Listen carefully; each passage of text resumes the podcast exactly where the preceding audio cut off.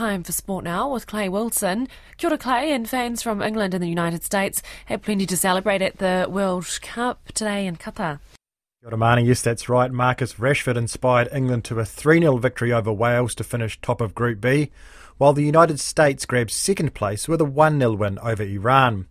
England will play Senegal for a place in the quarterfinals, with the USA set to face the Netherlands. Wales held England out in the first half but then folded after the break, and English coach Gareth Southgate is happy with how they performed.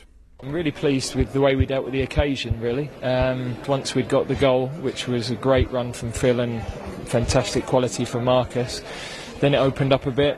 And then, of course, the chasing that Wales had had to do, it became a much harder game for them.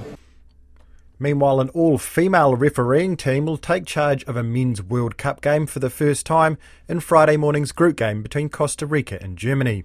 Frenchwoman Stephanie Frappart will take charge of the match. Tim Southee says it will be odd not playing international cricket at home for much of the summer. Today's third and final one day against India in Christchurch will be New Zealand's last international at home until February.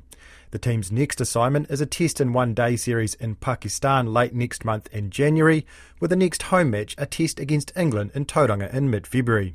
We have had a, a, wee bit of cricket this summer with the, the Tri Series down here before the, the T20 World Cup, and when you get back from, from Pakistan, there's still uh, there's still plenty of cricket left in the summer. So um, yeah, it's just it's one of those things. Um, I guess for fans and, and, players, we're used to playing over that Christmas New Year period. Um, so it will be, I guess, unusual for, for fans to, to not have that. Today's game starts at half past two, with the Black Caps 1 0 up after game two in Hamilton was washed out. Meanwhile, former Black Caps batter Dean Brownlie has joined the White Ferns as batting coach, with former Victorian cricketer Paul Howard coming on board as spin bowling coach. And the Black Sox' chances of advancing to the medal round remain alive at the Softball World Cup after they beat the Philippines 8 1 last night in Auckland.